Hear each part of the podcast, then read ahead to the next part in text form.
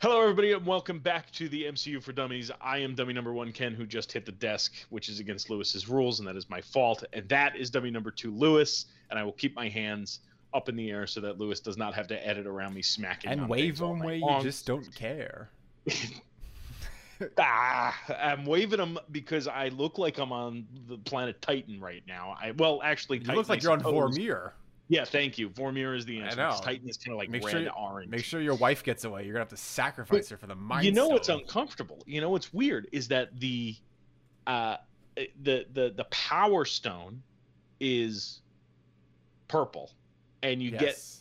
get and he like kind of like i don't know it's weird it's like like because like vormir is the one where you get the soul stone and that one's blue no that's blue pur- Here's a hot take I have. I think it was stupid that they did the tesseract and the the shaft thing, the the scepter, like the Yeah. same colors, but then the scepter produces the mind stone. Yeah, or as Wanda, well, I've been wanting to say this all day. You know, in uh, in the last like scene of uh, WandaVision, where Vision's Yes. like, "What am I?" and she like breaks that weird accent, and she's like, "Like, you are a piece of me from the Mind Stone."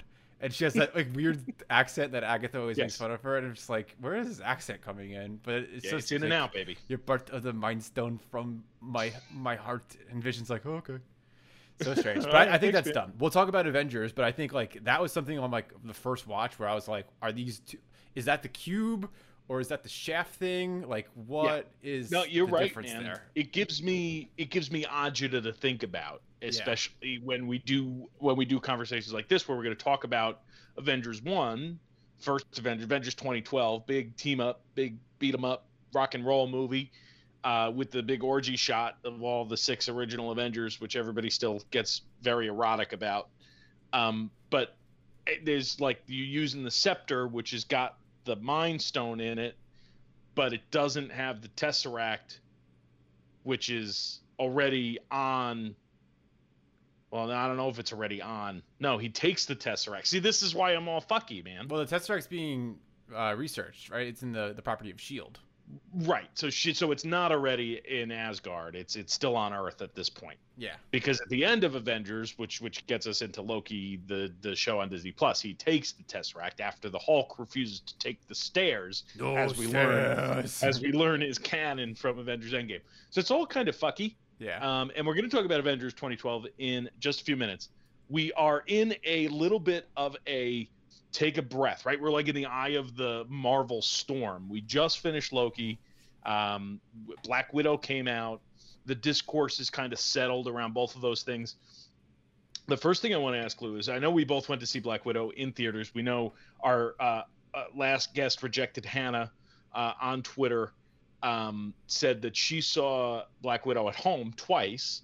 Uh, and we're now seeing that Black Widow's got like some weird numbers in their like second week at the box office. Like it dropped like $60 million or something. Um, do you think that's just Disney Plus cannibalizing itself with like the premiere release? Or do you think it's a bunch of weird white dudes not going to see the movie because they hate that women get to like do things on camera now? Black Widow financially has been one of the best performing movies up there with like the likes of Endgame, and um, the first week they made eighty million dollars. Sixty million of that was from Disney Plus. So that's two million subscribers paying the thirty dollars, and I don't think the movie theaters have really a leg to stand on because people are voting with their dollars and they're choosing to watch it at home. The first thing I heard after Black Widow, after the, the credits rolled, is someone said, Oh, I wish I would have watched this at home so I could have paused it and went to the bathroom. Like, COVID has blown up this Yeah. idea of entertainment. And I think it's a good thing because I think it should give you um, it should give you the choice to decide on what you want to do. You and I both saw terrible movies. I saw Space Jam. I chose to go see it in the movie theater for the experience, and it was fine. It was exactly what I thought it was going to be, so therefore I'm not hurt. You saw Escape Room. Bad movie, right? Like those movies could be much better for us, which is ultimately who the movies are made for. If we can have the chance to watch it at home, which is the direction we're going into. So, like the box office, like you guys just recovered from COVID. I'm sorry nobody wants to go back to the movies, but you know what? Like make it better. Make it a better incentive for us to even go I'm totally them. with you. I'm totally cool with the I'm hybrid approach. To Yeah. be honest. Like I'm a, I I like this like hybrid approach to work. Like if people want to go back to the office, go ahead. If you want to stay at home, stay at home. Like who gives a shit? It's kind of I feel like the same thing with the movies, but I I do agree, Lou, that there needs to be some incentive, and I think this is like, hello, Mr. Movie Pass, if you're listening. I know you're like in debt, like billions of dollars For you good fucked reason. up real bad. You fucked up real bad last time to. but like if if like now is the time for a program like that right? Like an, an, an amc has one which is like a nice subscription thing. You get like three movies a week or three movies a month whatever it may be for like a very base price. And like that's the type of thing i think right now that could really drive people back to the movies right? Because you know there's going to be a couple releases a month that you want to go see. There's going to be a couple months where you don't want to go see anything. There's going to be some movies that you would rather see at home. But if i'm incentivized to say oh i don't know if i'm paying $30 a month to go see three or five movies and disney plus is charging me $30 to see a movie i'm probably going to go to the theater right? Because then i get the chance to go see it again or i can go see a different movie right? But like the the theaters really got to pick it up with like like you said make it a better experience. Baseball did that right? They everybody said man our stadiums are boring as shit because the games are boring as shit and everything costs nine million dollars you can't get a hot dog and a soda because it's sixty dollars Let's give him Shake probably- Shack. Right, and you probably paid two hundred dollars for the tickets anyway. So what if instead of just the concession stand, what if we just built a fucking restaurant in there? Right, Theme like park. right. What if it was a slide and the fastest pitch and like et cetera, et cetera. But they made it worth your dollar, right? And like now people when they go to baseball games they say okay either i want to do the regular fan experience which is still an experience right? Open concourse. You don't even have to sit in your seat. You just walk around all game long right? Like that's cool. Or people say like i'm ready for like the elevated experience. And then they could do the club thing and they get the buffet of food and they get drinks and they get to hang out and they still don't have to watch the game. But it's like, like movies need that. I'll take not the, saying they need the buffet but you know what i mean. I'll take the other side of this. So you and I are both looking at this through a, a single guy's perspective. Like you enjoy going to the movies by yourself. I like Correct. going to movies with myself. I recently went with somebody else, but likely would probably go with myself. And I think for what the content is, it's fine. And there's many different parties at, at fault here. There's the companies that are creating the movies, so we're MCU, right? So we're talking about Marvel, and then there's distribution, which I think Marvel just distributes it through Marvel I think- I Studios. think so, yeah. Avengers 2012, which we'll talk about in a couple minutes, was actually the last movie in the in the MCU timeline that was still being distributed by Paramount. And then there's the streaming services, which are a finite group of bunch who have invested in their streaming technologies here. And then there's the movie theaters, which are like the brick and mortar you have to come in here and come sit Yeah. here.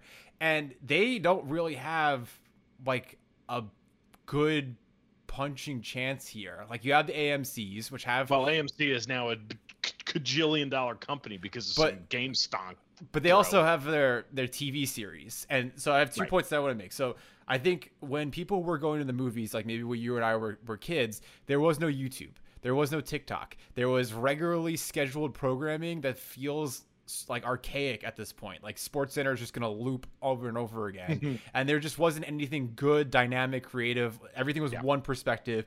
Now that's different. Why am I gonna go take a chance on going to see Jungle Cruise, which you and I might go see anyway, when I can go, you know, watch someone's YouTube channel for four or five hours for free, watch a couple ads about, you know, dehumidifiers and essential oils, and then be totally entertained.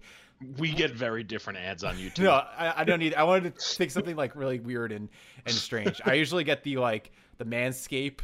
Yes, okay. and- and All right, good. So we get the same ones. Yeah, if we had to the- pull back and the curtain. And the guy who talks about his toxic poop. You Yeah. get that guy? Yeah, sometimes it's I like that guy. like you'll just hear like, oh, this is your poop, and you're just like, what? I thought I was watching this video about how to make my emails more effective. But anyway, so that's one side. The second side is that you and I are looking at this through a single person's perspective. I had- last night spoke with my dad, and we were talking about like how COVID has guy, has changed dad. all this stuff. Yeah, great guy. Um, when you think of it as a family, it's like a hard stop.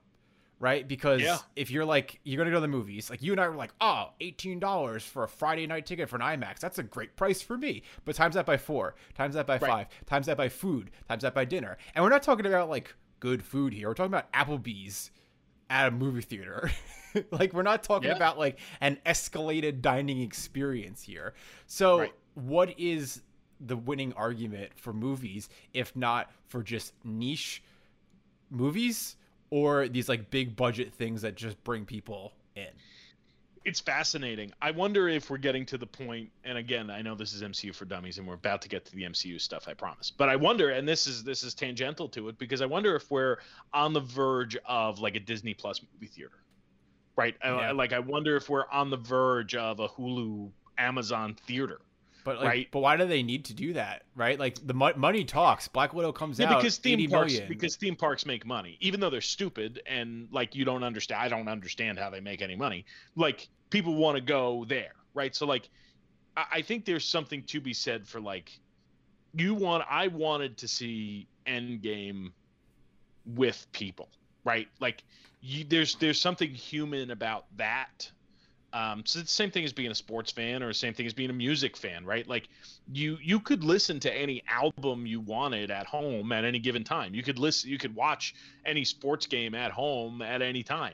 But there are times and there are experiences that you just want to have with other people.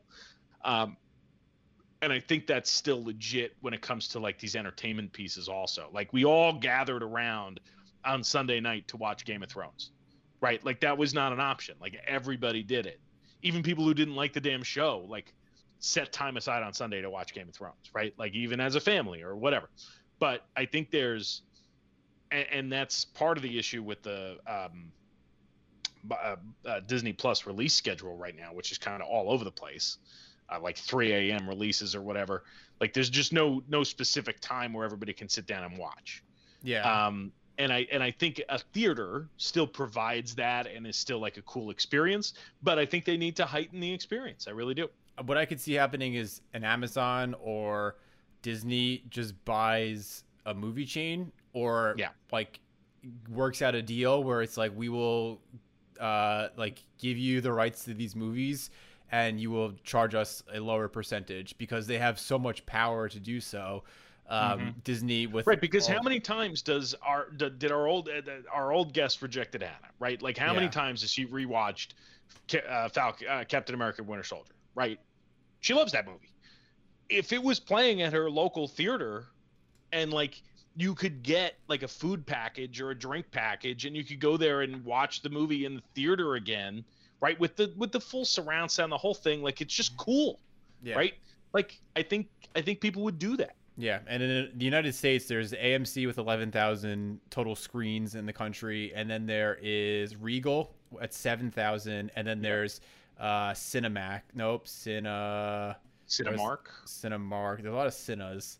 Uh, Cinemark which is like 6,000. So I could see like a lot of those shutting down. You don't need seven movie theaters in like a small consolidated area. I think it's wild. Those numbers are so crazy to me because like in the Charlotte area alone, which is not a gigantic area, but I could count off the top of my head four AMC's. Yeah. And then you're telling me that there's only 11,000 in like the entirety of the United States. Like I would assume that there's got to be close to 20 in North Carolina. Yeah, maybe. I don't know. But yeah, topic for another time. Maybe we get our good old pal from college on to talk about the uh, streaming wars. I'm just kidding. That was a joke. Let's move into oh, quick. How about like 60 seconds on, on the Loki hangover? Uh, to me, I think I'm like just starting to tailor back. One because I'm just burnt out by watching it, following everything, and living in that world for six weeks straight. They did a great job by, by grabbing me in, and I'm happy it's yep. over, but I'm glad it happened and I'm just like taking a step back because I think the next dose of whatever we see from this Loki world is going to be probably late 2022. And Jonathan Majors is great, but I, I can't read about him for for two more years. We got to put him on pause for a bit, and we'll come yeah. back at some point. And also, MT from New Rockstars, you are a savage by calling Kang Gang. Show the picture. a bunch of bunch of Kangs around uh, a, a willing oh, participant. Boy. We'll just leave it at oh, that. Oh my goodness! But how yeah. have you been handling uh, how have you been handling the Loki hangover as as this comes into port? Yeah, what's what's frustrating is that I'm I'm getting annoyed with like the Twitterverse. Um, and there seem to be there seems to be a lot of discourse around MCU stands versus Marvel fans and I don't get the fucking difference. Okay. I just don't understand what everybody's talking about. And I think they're mad at us for liking the MCU but not reading comic books. and I get like I suppose that there's like a baseline there, but then they're like, but they're not mad at us for that because they're only mad at the people who stay in the MCU regardless of the of the Marvel lore, and it's like, what are you even talking about, right? Yeah. Like, what are we doing here? So I, it's um it's a frustrating discourse right now on the Twitter sphere. I got to be honest with you.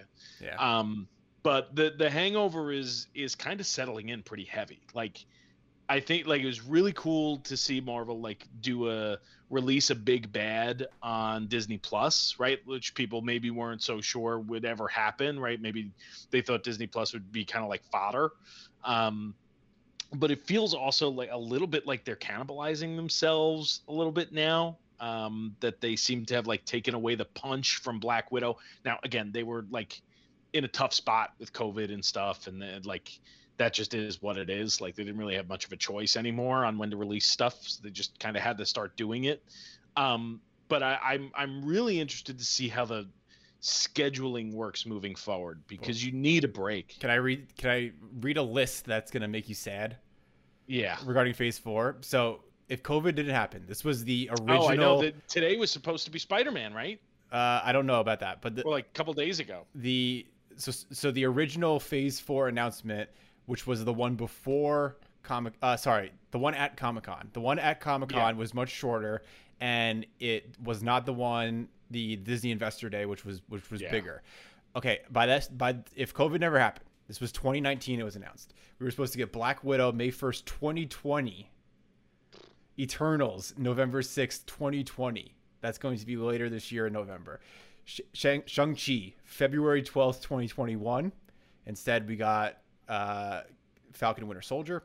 WandaVision, spring 2021. Instead, we got Falcon and Winter Soldier, basically. Uh, Loki would have been spring 2021 as well. And what if back on schedule, summer 2021, Hawkeye, fall 2021, Thor, November 5th, 2021, which is now uh, next year. Hawkeye, end of this year, maybe next. What if still on track? Eternals, end of the year. Shang Chi, close, but it's just sad. It would like, Yeah. and, but but also during that announcement, there was no mention of, the Guardians of the Galaxy three, no mention of Guardians Guardians of the Galaxy Holiday Edition, no uh, mention of Wakanda Forever, and there was no mention of um, Captain Marvel two or Spider Man. So, yeah, we just would have had like we would have had so much Crazy, man. by this. It's point. crazy. I, it's it's hard to even think about. Like Yeah. It's just it's weird. It's weird, and then like I don't understand that like the the retiming of things. Like I'm sure it makes sense in their heads and in their plans and whatever. Um, but I I I also think like like I said, I think there needs to be, and I'm interested to see like when it comes down to like final release dates, right? Like when exactly things are coming Yeah. um like the the loki finale and penultimate episode surrounding the release of black widow was such a mess i think. It was just so difficult to have those two conversations at the same time. They're totally different. Yeah. Right? They're just not they're not even at all related at this point right? So it was just it, it was a difficult i think difficult timing wise and the hangover's real. I gotta i gotta be honest with you. Like it was nice to have a week off of like new stuff. Um and and and it's nice knowing that like even the next thing is kind of like non-canon i know you're you're you're getting deep on the what if stuff and i'm excited Oh, for you to kind of start enlighten that. me um but like it's nice to have a week off i think I'm sure there was business decisions like Black Widow aligned so perfectly with July 4th. uh, Like that was probably a Oh, given. it's such a nice summer blockbuster movie, right? Like that made yeah, sense. and then Falcon and the Winter Soldier between that and Loki, there was uh, quite a large gap. So like I think any longer would have been like, what are we doing here? So I agree with you, know. but I also think like no one's complaining. Let's move on to That's the true. Avengers. Let's do it. Avengers 2012, Lou. It was No uh, recap uh, uh, because you know we're not good at those. I know. Just, No just, recap, just analysis. Spoilers Go watch alert. the movie. Go watch Go Avengers watch- 2020, uh, 2012. it. Go watch it. We're just gonna talk about it a little bit. Yeah. Okay. Don't don't worry. I'm not gonna I'm not gonna talk your ear off about the plot. Okay. And if you don't know what the fuck happened in the movie, like even dummies should kind of know at this point. Like it's it's all been referenced a bajillion times Yeah. within the MCU and then within any discourse about the MCU that you've seen. Um, they've all talked about Avengers 2012. So we'll do a quick little one, quick little tiny one.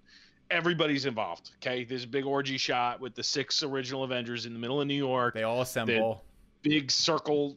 Nobody says it, right? They save that for they save that for Endgame, of course. Um, but they do the big sweeping camera shot. Uh, Iron Man takes a bomb into space and and uh, he lives and they get shawarma. That's really the that's that's the fun stuff. Yeah. Um, some some some interesting plot lines develop, right? Uh, Loki, a little bit more character development there, uh, a little bit uh, of an introduction of the some of the you know spacey weirder stuff with Thor, with some of the grounded Earth Avengers. Um, well, let's go through all the characters, like how everyone did. Well, I, am getting there, buddy. I'm getting there. I feel like that's the easier. We start Give with second. start with Hawkeye. Well, give me. Oh, There's nothing. Not give me nothing to say there. Just give me a second. Okay. I'm, I'm, I'm, I'm, so close. Okay. So close. Okay. Go on. Re- Um, rewind it back. Go on. your boy Coulson dies, which is a sad one. Agent. Um, Coulson. Agent Coulson, he passes, uh, and this and this this film kind of takes place uh, directly after the post credit scene of Thor, Yes. which is uh, which includes Loki with the scepter and Doctor Selvig, uh, who I am logged into Skype as today, yeah. um, uh, is is talking to Fury about the Tesseract slash uh, yes, talking about the Tesseract, which is on Earth at that point. So, Lou, the boys and girls of the Avengers Initiative Yes. as they come together for their first big team up, beat 'em up, rock and roll battle, uh, the Battle of New York, which it has come to be known, which is is is a nice storyline they carry through, like you, you even see in Spider-Man: Homecoming. Yeah. Oh, it was a great hell. business opportunity for people yeah, to clean up the business city. opportunity for for, clean for up Michael the Keaton. city. Yeah. Um, so Lou, let's start with the, the start with the puny Earthlings. This is not our this was not our first introduction to Hawkeye. We met him in Thor, um, but it was first kind of like you know big screen time. Yeah. He talked Uh, more. he did talk Unfortunately. more.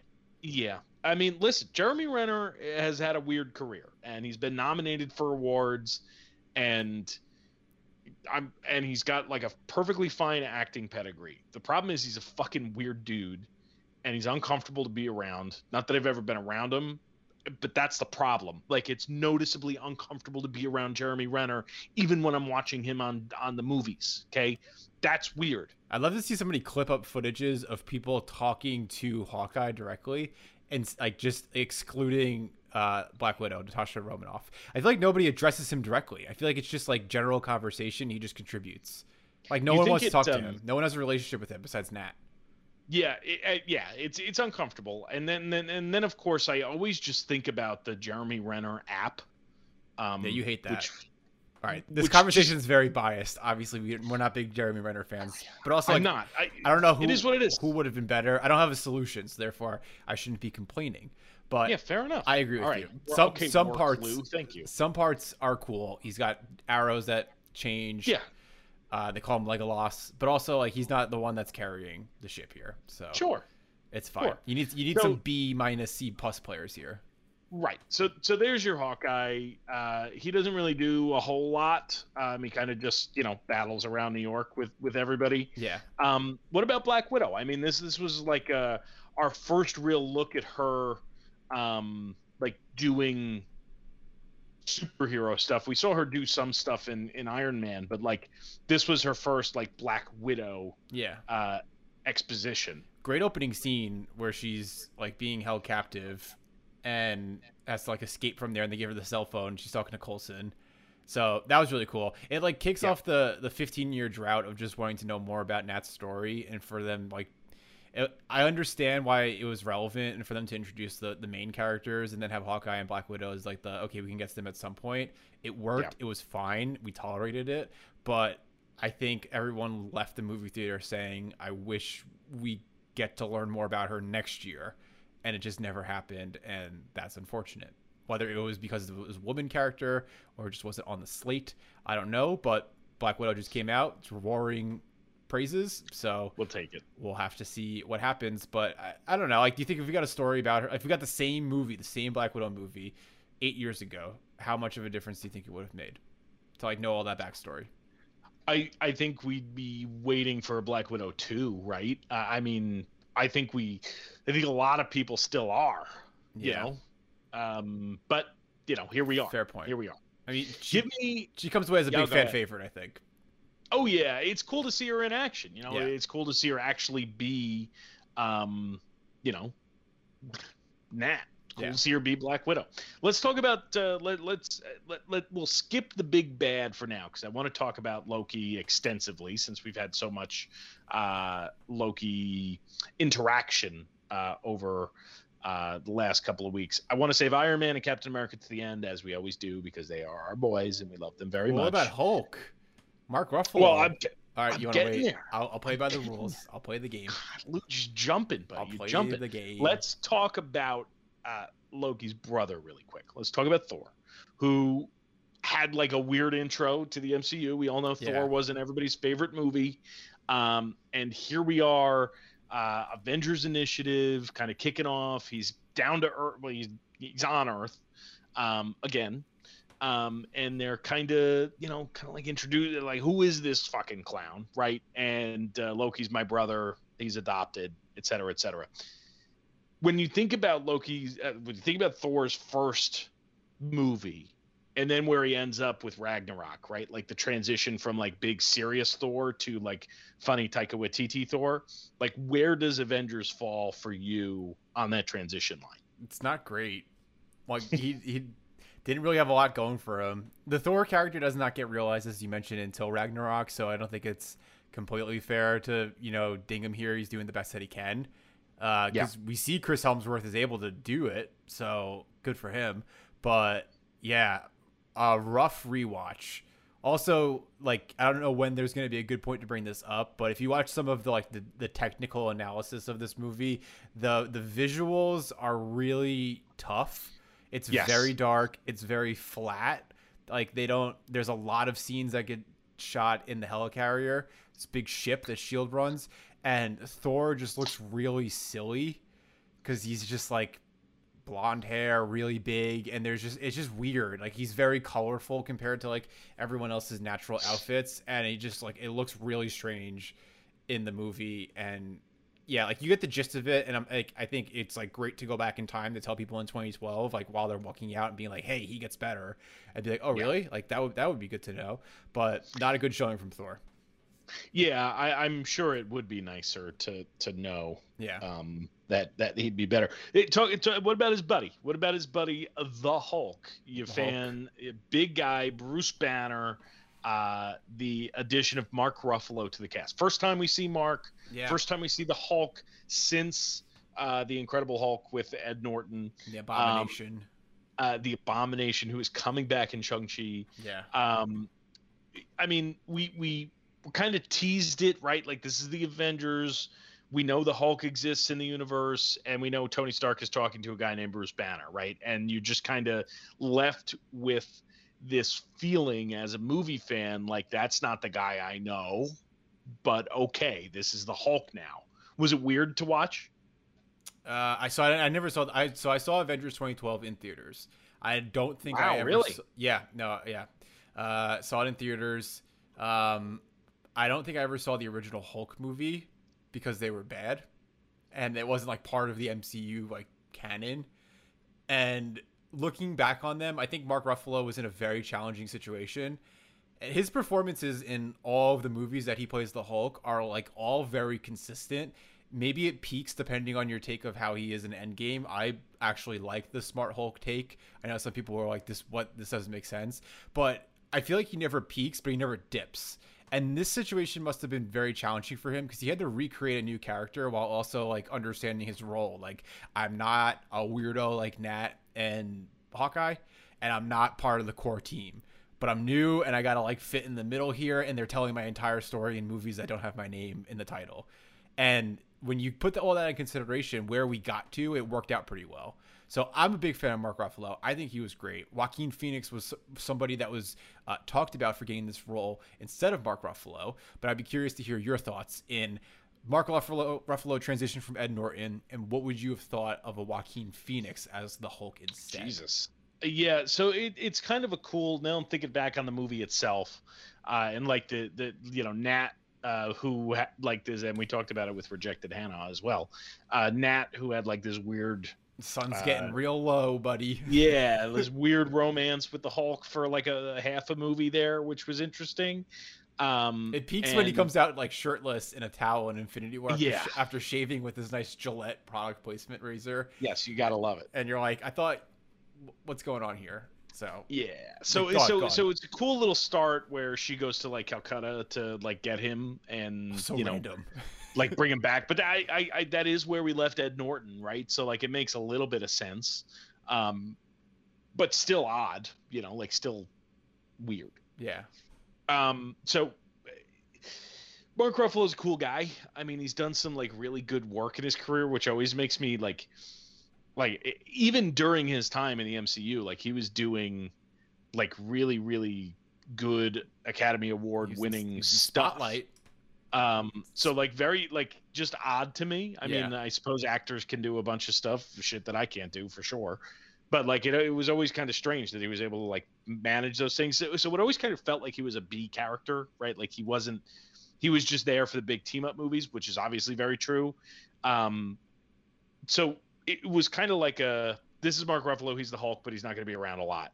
Like just get used to that. But I think he played that well. He knew his role. Yeah. No, I think, and, and, and I think we talked about that, like when we talked about uh, the Incredible Hulk and Thor in the same episode. Go back and listen to that one, folks. Yeah. Um, but uh, yeah, I think he, I think he's a perfect fit. Like he, he, he's not, um, not a guy who like steals any scenes um, or like steals any movies, which you don't want from a guy who's like very clearly a background character. And it's I know some people are like, oh, the Hulk is the Hulk, like he's supposed to be like the this whole thing, but it's like he they fucked up, right, with with Ed Norton and the Incredible Hulk. They also didn't they pick also, that, right? Right. That wasn't a Marvel movie. No, right. It is Sony, Sony, I believe. I think it was Universal. But you know what's Universal? challenging about the Hulk? Anytime he's like doing Hulk things, he's grunting. He doesn't really speak and that's hard. Right, and who wants to, to be that? That's not a great movie to, character. That's a good and comic. who wants to do the mocap for a big fucking green thing that their yeah. face is not like? Let's not forget that like these actors are like uh, egotistical anybody, maniacs. yeah. Okay. Thank you for putting it like that because I was struggling with a way to put it nicely. Chris Hemsworth wears a suit to Comic Con. Yeah. And, like it's like wow. Okay. Like you, you got the weird dress code here, yeah. Chris, but we're with so it. I think I think it was a perfect fit. Joaquin Phoenix is a really really really good actor, and I think it would have been weird. Yeah. Um, I think he would have been a weird Hulk. There's a parallel uh, universe where he is Hulk, and then Mark Ruffalo isn't her talking to isn't it Scarlett Johansson? Scarlett Johansson, yeah. Yeah, and she as her, the AI is like it's getting real low, buddy. The sun's getting real low. But yeah, that would be. I'm pro. One. I'm pro Hulk. That. I'm pro Hulk. Yeah, he's perfectly perfectly fine. Everything yeah. perfectly fine. Before we get to the big guys here, we've kind of done um, the the kind of the B character. I you know I hate to call them the B characters with with uh, uh, Black Widow and and uh, Jeremy Renner and uh, Hawkeye, I suppose is his name. Uh, Thor, who, who is not a B character. He's yes. not a B character in this movie. Obviously, he's big big role. But I would say the big three here are still I guess you could. All right, fine. All right, fine, fine, fine. You classify the big four as Loki, Cap, Iron Man, and Thor in in the first Avengers. Those those are the big four guys. I think Thor is even like maybe a tier below, but maybe a tier above the other guys.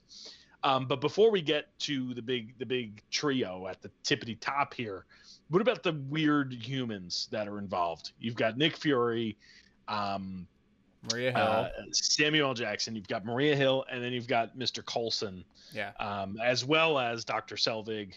Um, anything eh, like does anything stick out to you about those, those yeah. people during this movie? I mean, folks, let's be honest here. Like Marvel was not what it was today. The the big acquisition by Disney occurred after this movie. This was kind of like the let's put together some book of work and then it's gonna it's gonna culminate in the avengers and then we'll see what we got. And when this movie started, when this movie grossed a billion dollars, and then the Disney deal came about for a couple billion dollars, then it became a thing. And then you guess then you start getting phase two, phase three, and now we're in phase four, streaming service and all that type of stuff. So it was not what it was back then. But I think yeah. with all that being said, Chris Hemsworth basically kind of a no name. Mark Ruffalo being the Hulk, fine. Like Robert Downey Jr. on a comeback tour, like post rehab, getting his life back together, great Chris Evans, everyone thinks he's still like the Human Torch. Samuel L. Jackson playing Nick Fury just lent this movie a very credible lifeline of somebody that was established. Everyone respected him. He is a character that has been in weird stuff like uh you know he has the the Pulp Fiction he was in Star Wars as Mace Windu so like we knew him from those sort of realms here and I thought he just like elevates this movie a bit when he's in those scenes to a level that I don't really know anyone else could have because he's being a human and everyone else is trying to be like a superhero and, and such. So I'm a big Samuel L. Jackson fan. Like I think he's like historic all timer in the MCU. Amazing. Agent Coulson, yeah. I feel like you're a big Agent Coulson fan, so yeah, you gotta you gotta love. Coulson. Yeah, you gotta love him. Maria Hill. I mean, I, I, am a big fan of Maria Hill. I like I like that character a lot too. So um, all of them really well. I, I like the little like Helicarrier politics story. I mean, rewatching them is such a treat because there's so many Easter eggs where like oh, yeah. everyone is basically a Hydra agent, and it's like all under Nick Fury's nose here. But yeah yeah, there's so many good moments from you know Agent Coulson talking about Tahiti to the scene with him and Loki to um, his his his Captain America trading cards that he asks for Cap to sign. so there's like there's so many good. Parts. He's a funny there. guy. Yeah, I feel like the humans, as we'll call them, I, I definitely added value. I'm a big fan of them. Yeah, I, Lou. So I, while you were while you were talking there, I, I, was able to look up like how much screen time each of the uh, Avengers got during this movie. Okay. Uh, your boy Jeremy Renner got a whopping 18 minutes. whopping in a in a movie, Lou, that was hold on, hold on. I got it right here. In a movie that was 143 minutes long, which is a long fucking movie. 18 okay? minutes. He got a grand whopping total of 12 minutes and 44 seconds of screen yeah, time. Sounds about right. Uh, and this is from a uh, this is from a, a Vulture uh, article. Uh, it's no surprise that Jeremy Renner's Assassin was the recipient of least screen time. Thank you, Vulture. We agree. Um, it, weirdly enough, Thor came in at the second fewest with yeah. 25 minutes. His story almost 26. It wasn't fleshed out enough yet. I don't. Which is sense. fascinating because he's got such like a connection to the main villain. You would assume that like maybe there was he. In fact, and according to this article, he he he um, only has one extended dialogue scene, uh, and it's worth two minutes with with Loki, uh, Tom Hiddleston. So interesting there. Bruce Banner, your boy, got 28 minutes and three seconds, but of course there was the added need of having Mark Ruffalo get his face on screen, probably. Um, that was probably part of a contract negotiation, it's and like I imagine him, yeah. I imagine it was a, a very clear percentage um, of screen time that he needed to be there, of, of, Mark Ruffalo needing to be there. And in fact, he got 20 minutes and 29 seconds of Mark Ruffalo face, hmm. meaning that he got eight minutes of Hulk face. So I imagine again, it was maybe like a 20 minute bar that they had to clear, and he got 20 minutes and 29 seconds. That's actually very interesting thinking back on it. Black Widow had the third most uh, with 33 minutes. Iron Man the second most with 37 minutes and a second, and disgusting. God damn it, disgusting. I'm so sorry. I don't know what happens to me. And Cap yeah. Uh, got 41 seconds more than Iron Man. So, like I said, I'm, I'm very comfortable with, with, with leaving my two guys at the top there. In case yeah. anybody was like, "Oh, this is a movie about the, the the whole Avengers. You can't separate the two guys instead of the other guy."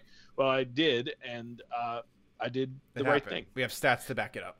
We have stats to back it up. So right, let's, let's do uh, let's do Cap and Iron Man real quick, and then we'll then we'll do Loki just because Loki's fresh on the mind, right? Yeah. Um. So so let's do uh, Iron Man. He's dead. Um. He's dead now. Spoiler alert. He's he was alive uh, in this movie and alive at the end of this movie after he takes the nuke, uh, which they have decided unceremoniously to drop on New York City as they always do, and uh, uh Iron Man takes it, flies it straight up through the wormhole's ass leaves it in space, and comes back down. Yeah. Uh, and then they get shawarma. Um, this was a, an interesting moment for Iron Man. I mean, there's there's no denying that uh, as a whole in his character arc, the unselfish act uh, from your boy Lou. Does this is this the first of of a many changing Iron Man? And remember, this is after Iron Man two. Yeah. So we get two Iron Mans before we get to the Avengers. So his character is is is is in full transition mode. Um, pretty cool movie for the guy, I think. Yeah, I think most people went to the movies to see Iron Man and his cast of friends, in my opinion. Right, like in like in that time of history, Iron Man two already came out. That character was already getting fleshed out more. I think Iron Man was the big fan favorite. And probably contributed a lot. I mean, he was the second most shown. He's he's basically like number two on the Avengers, right? Like Cap leads them, but like Iron Man is is the heart. He's the one who like funds a lot of their stuff. He builds them their tower. He gives them their technology, and the arc of the entire MCU timeline up to Infi- uh, Endgame is basically how does Tony Stark go from someone who's selfish and picks up random women who write articles about him, sleeps with them, doesn't see him again, and then becomes like a selfless being for all of humanity, which is what we see in Endgame when he finally does the, the final snap. So it's it's it's a cool moment to see the character change in that moment where he thinks he's on a suicide mission to yeah. save everybody. More particularly Pepper Potts because the connection starts to get more intimate there. Uh, I think they're like he proposes to her or something like that at the beginning of this movie. I don't know. There's like amplified relationship here, so there's more at stake for Iron Man. But it's good to see Tony Stark's heart get a little softer in this movie. Yeah, and then and then your your your old Cap, who is on the moon now potentially, well, we don't, uh, yeah, or we dead. Know. We don't know where the be, man he is. He could be the president. He looks like Joe Biden. he really does. Wow, that's really poignant. Uh, actually, yeah. that's fascinating. I never even thought of that, but he does like, look like he looks like Joe Biden. Yeah. Um. Anyway, Captain America, most screen time in the movie. He is the perfect foil uh, to uh, Iron Man in this film. They're first of many debates over the right course of action, right? You've got the big strategist in Cap, you've got Iron Man, the money and the brains behind it all. Uh, but it's your first kind of clash of these two, which you see played out again in Age of Ultron and then Captain America uh, Civil War, um, many a time moving forward. Um, but their first kind of uh, back and forth is is here on this helicarrier with with Shield and and what they want to do with the Tesseract, et cetera, et cetera, et cetera. Uh, Cap really just sets his own standard here, right? Like we've only met him once in uh, First Avenger. We know what he's about. We know what Chris Evans can do. We know the character, but this movie just kind of really solidifies him as that guy. Yeah, the coolest scenes is when he's directing the strategy with the New York City's finest New York Police Department, yes. and he's telling everyone everybody, everybody what to do. But yeah, I mean, even like the opening scene where he's just like punching the bag, like Cap is always a man out of time, and he doesn't really catch up until Falcon Winter Soldier when he finally meets um, uh, Sam, and you know they're running and he's on your left, but like this he's just always just out of place. And this movie which is his first appearance in this mcu post crashing into the ice running into mm. times square this is the first time we see captain america in the modern world. And he's struggling. He doesn't know what to do. Uh, you know peggy carter's not there anymore.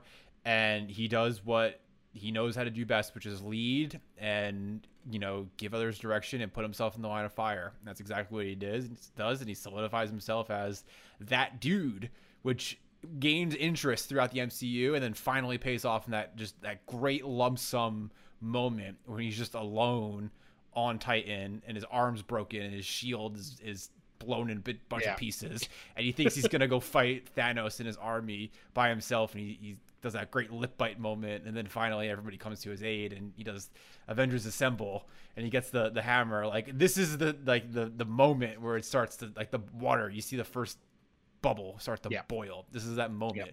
where Cap was a la the chosen one. So, Big time. Yeah, I'll stop my Cap Homer hit right there. But yeah, I mean, listen, it's a cool I, rewatch. I've become now that I now that I'm like more well versed. I used to not be a Cap guy. Yeah, I fully admit it, but I am now uh, coming around to Cap. Ken, I, I truly, truly am. My friend, you forgot a very important scene, which is there's so much tension amongst the Avengers that this entire movie. Joss Whedon does a great job of at displaying this when they're on the helicarrier. He Maybe, also does a great job of oh uh, no no no no don't yeah, okay, yes sorry.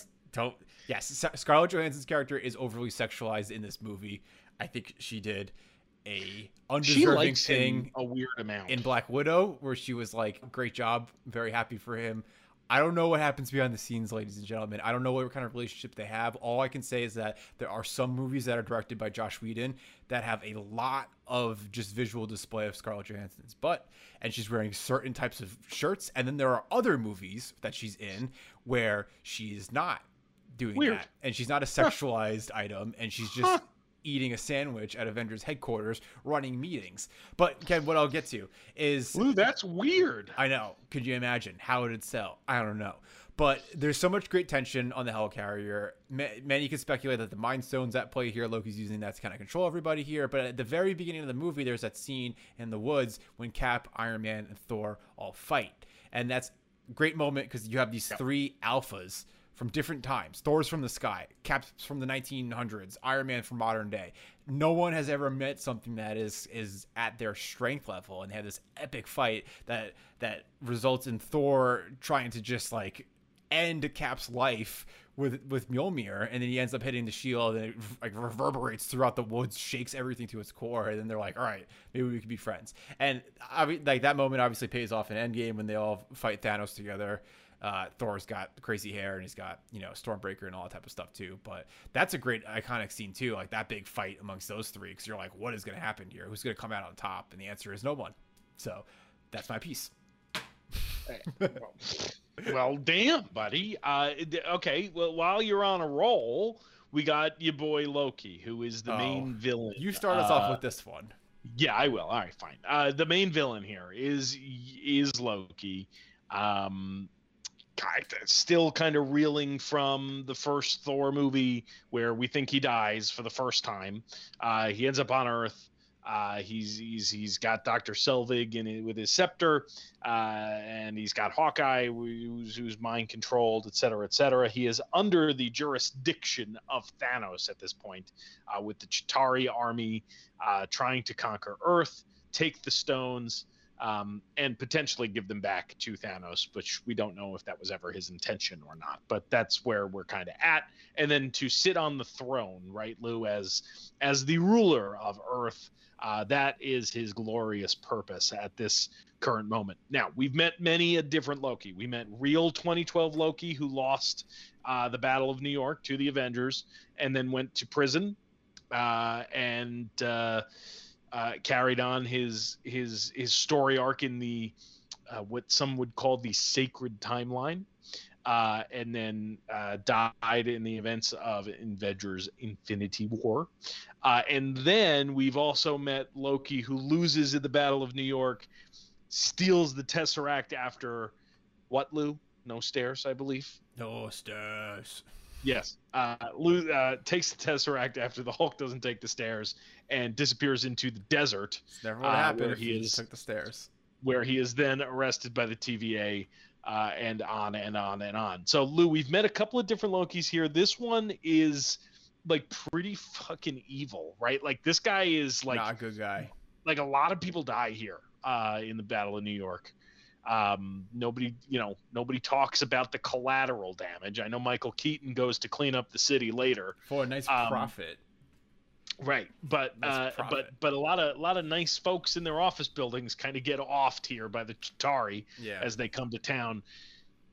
This was like our first, like Loki in the first Thor. We was a villain there as well, or kind of a villain, et cetera, et cetera. But like this, like this is, it's kind of like an off-putting uh, experience with this Loki because he's kind of a piece of shit. Well, I got a I got a question for you, and then Yeah. uh, and then we'll wrap this thing up because my eyeballs are burning here. Um, but does this movie do a better job at telling the story of how the Avengers come together, or Loki's motive in New York? And the reason why I ask that is because the Battle of New York gets mentioned so many other times. It, it's mentioned in Ultron. It is something that like helps drive the conversation for the Sokovia Accords. It's mentioned again in Infinity War and uh, has a lot to do with Loki's story and then the TVA and all that type of stuff that we know now. Like, what is? I guess the point the point of this movie is to assemble the Avengers, but like if I give you 10 points, you have to allocate them. Is it a 50-50 split or do you think like like what is the what is the theme point of this movie? Like what, what would you say? Yeah, I, I mean, like the idea, I suppose, right? Is It the just seems like there's a lot of conflict, like conflict back and forth on like what story they're trying to tell. Yeah, I, well, I think that's what Marvel maybe does best, or maybe does worst, is that like they leave so many loose ends that they all feel like they're going to be picked up on at some point, right? Like you could we we could talk about themes in this movie for for years, right? Like we know there's a relationship being set up between Nat and Hawkeye, right? We know there's a conflict being set up between Iron Man and Captain America. We know there's a conflict being set up between Shield and Hydra. We know there's a conflict being set up between Loki and Thor and Loki and the rest of the Avengers. We know that there's conflict between the human Avengers and the God Avengers, right? Like there's so much there that you could just pick at it and decide which story you want to tell, really. Um, Um, I guess the, the the main, you know, if I was being cynical, the main idea of this movie was to make money, right? It put everybody you knew and loved into one movie, and if you were a Hulk fan, you went to see the movie because it had the Hulk in it. If you're an Iron Man fan but you hated Captain America, you went to see the movie because it had Iron Man in it. It didn't matter, right? Like you got to do whatever you wanted because it, it included everybody. I think that overall, like if you sat down Kevin Feige and and anybody else who was involved in the movie, they would say like this is supposed to be the team up movie, which also leaves room for character growth, which could tear the team apart, et cetera, et cetera. Right. I think what's interesting now is like if you look back on it, you look back on Avengers 2012 with the knowledge that we have here in 2021, which when you say that out loud is fucking insane. And like you look back on it and you go like, oh, that actually like it was really laid out right in front of us, right? Like even in Avengers 20, 2012, there were there were clear character motives and motivations that would lead to a split of the team and we know that Thanos is in the universe, right? So like there you go, right? Like there's your big bet. Now you would never guess Infinity War Endgame from that because that's just insanity. But like You, you, could have could read the conceive- comics. right? Right. Save, save us and, there. Right. And you could conceivably see the fact that there's going to be a split in the team and there's going to be one big villain that brings them all together. Right? Like that's you could see that coming from Avengers 2012. Now looking back on it, maybe in 2012 you couldn't see that, Right. right? But here in 2021 and you look back on it, you go, "Wow, that uh, thematically that makes a ton of sense." Yeah.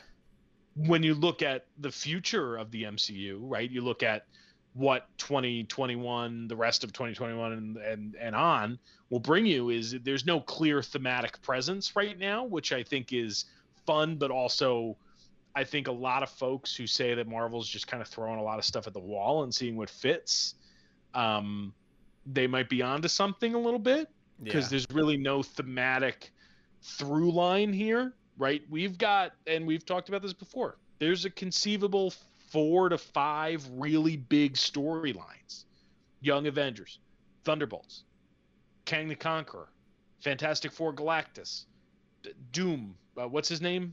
Mr. Doom, Doctor Doom. Yeah. At some point they'll get. Right, And then there's like- ex- and, and there's the mutants. and then there's mutants and then the, and and and the multiverse et cetera et cetera like there's there's almost right now too much um and when you look back and potentially when you look back at it you will say like wow avengers 2012 the setup even though the movie wasn't perfect and i don't think a lot of people would put it near the top of their list i'm actually i'm going to pull up hannah's list really quickly i have it right in Some front people of me love this movie. Some people Some it people love the movie. uh, hannah has it at number two on her list Yeah, it's got great I mean- nostalgic value, and I don't know if they'll ever bo- bottle this up again because Right. I don't yeah. think they can. I- I, don't think point. that's possible.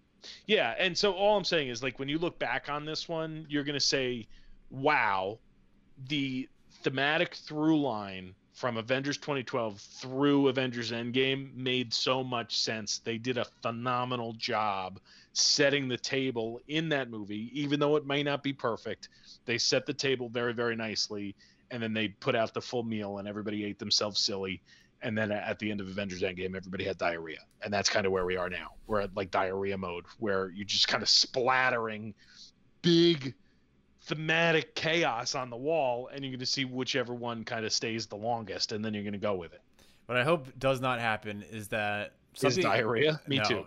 Marvel is great at telling multiple stories, and they're getting better at this idea of like everyone has a story and they're they're juggling multiple balls in the air at once. They're getting great at that.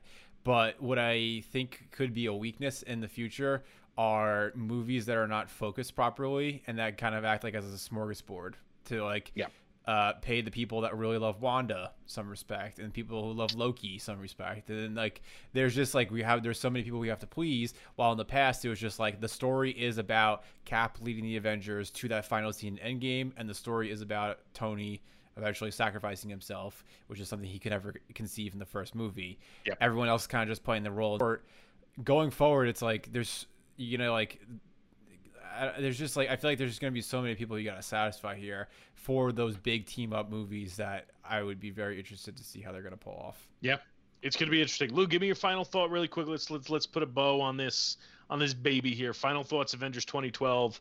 Where do you rank it? How much did you love it? I, I think it's always gonna be a great movie to rewatch just because you know like how everyone's story kind of ends. There's so much nostalgia. It's a great movie to sit back and watch, and you know a whole lot of it doesn't tremendously make sense, but you know now that you've seen Endgame, it's just like it's so it's such a great appetizer for the Infinity War saga now that everything has finished. And it was it's still a great movie when it came out. I mean, I'm not saying it's in the top 5 for me, but I definitely understand why people would have it there because I think it has a lot of uh, personal connection with those the MCU. What would you I'm with you, man.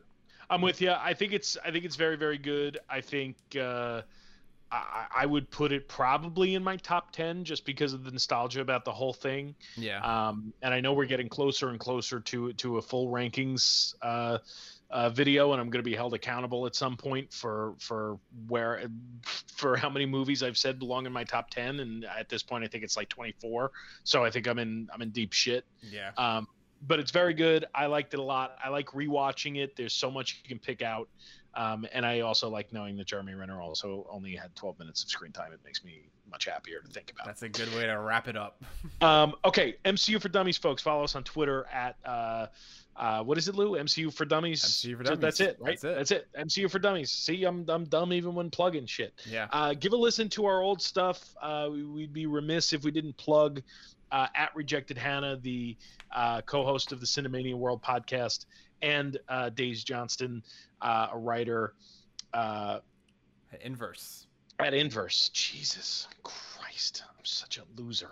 Sorry, It's Dais. Monday. We love you. We love you here. It's Monday. Um, and we, we, we hope to have Dais back on. We hope to have Hannah back on. We hope to have a slew more guests come on as well. There's plenty, plenty, plenty more for us to rewatch, which we will recap uh, in the coming weeks.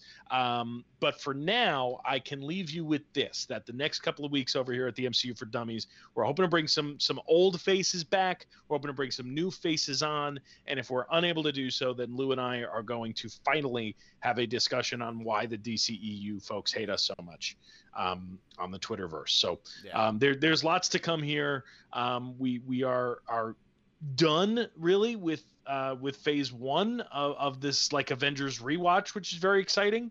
Um, and starting phase two, uh, where Kevin Feige is the only producer. Lou, he is the only producer through the entirety of phase two, which is fascinating. Uh, we go back into the world of Iron Man, and Iron Man Yeah. three is is the next film on our docket. When we get there, it's it's a couple weeks out. We've got some guests coming back. We've got What If coming out, um, and, and we've got some more discourse to talk about before we get to Iron Man three. But before then, uh, seriously, give us a like and a follow on the Twitter. We really appreciate it. Anything you got to say, comments, suggestions, cookies, questions, let us know what's going on. Uh, we'd love to hear from you. And uh, I am dummy number one, Ken. That is dummy number two, Lou. And we will see you next week right here on the MCU for Dummies. and we also have a Hulk.